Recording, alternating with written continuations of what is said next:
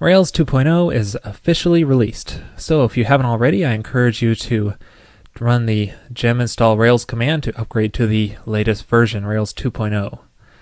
Now with Rails 2 gives you get a lot of new features, so in this episode I will continue our look at the new additions by che checking out migrations and some related rake tasks. So to start this off, I'm going to just generate a new application. I'll call it to do, new Rails app. And in this, what's one of the first things you do to a new Rails application? Well, you probably want to check out your database YAML file and configure that how you want to for each of the different environments. So let's say I just like the way this looks. I'll keep it at that. What's the second thing you do? Well, you generate your databases for each environment. Well, this is where Rails 2.0 comes in really handy because you get this new rake task called db create. And this will create the database for the current environment, which is the development environment. So it'll make the to-do development database automatically in your database uh, engine. If we want to create the databases for all environments, we just add a little all option on there. db create all, and it'll create the development, test, and production environment databases. You can see to, to do development was already there, so it just skipped that one. Okay, now that we have our new databases set up, let's just get started by creating a model. Let's create a task model.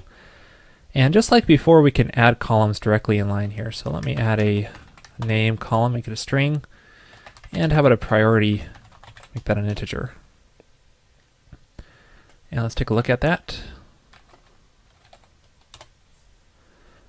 All right, so here's our migration file that it generated for us. As you can see, is quite a bit different than the old way. This is commonly known as sexy migrations because everything's a lot more concise. As you can see, the column, type of the column is now in place of where you would just type column before. So you could just type t dot, then the type of the column string, and then whatever the name of the column you want for that type to be. t dot integer is a priority. And one benefit with this approach is that you can add as many columns as you want of that type in line here. So all on this one line, if we want to add another integer column, we could just add, add it here. Let's say we want a position column in here uh, for making the tasks ordered or something. So that's how migrations work. Oh, also, this t dot timestamps here. What this will do is add a created at and updated at columns to this table because Rails assumes you pretty much always want that. But if you don't, you just remove that, that line uh, from there if you, if you don't want those two columns. But we want them here, so that's fine. It doesn't hurt anything really here. All right, so let's create our new tasks table by running the migrations.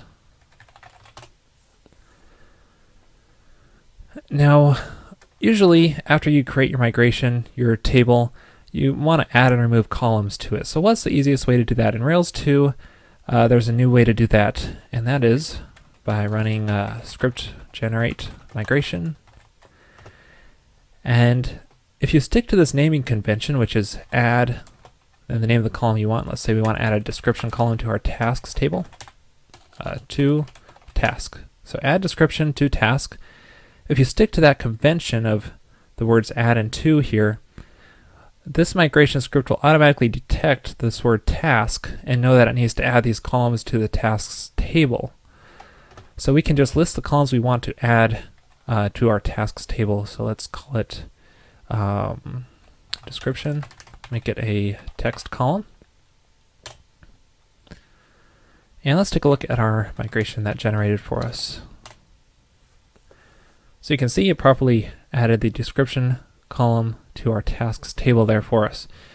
So that's a nice easy way to generate a column uh, all in one line and of course you can add as many columns as you want uh, just like when you're generating a model. Um, let's say you want to remove the description column now.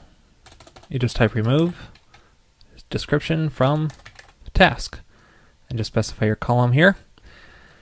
And then this will do just the opposite where it just reverses, oops, where it just reverses the, the order here, so it's removing that task column and adding it in the down. So that's a nice handy way to add and remove columns in Rails 2.0. So a lot of fancy new additions to migrations in Rails 2, which will really save us a lot of time. This episode is sponsored by Peepcode. Please visit peepcode.com and check out their latest screencasts on Ruby on Rails.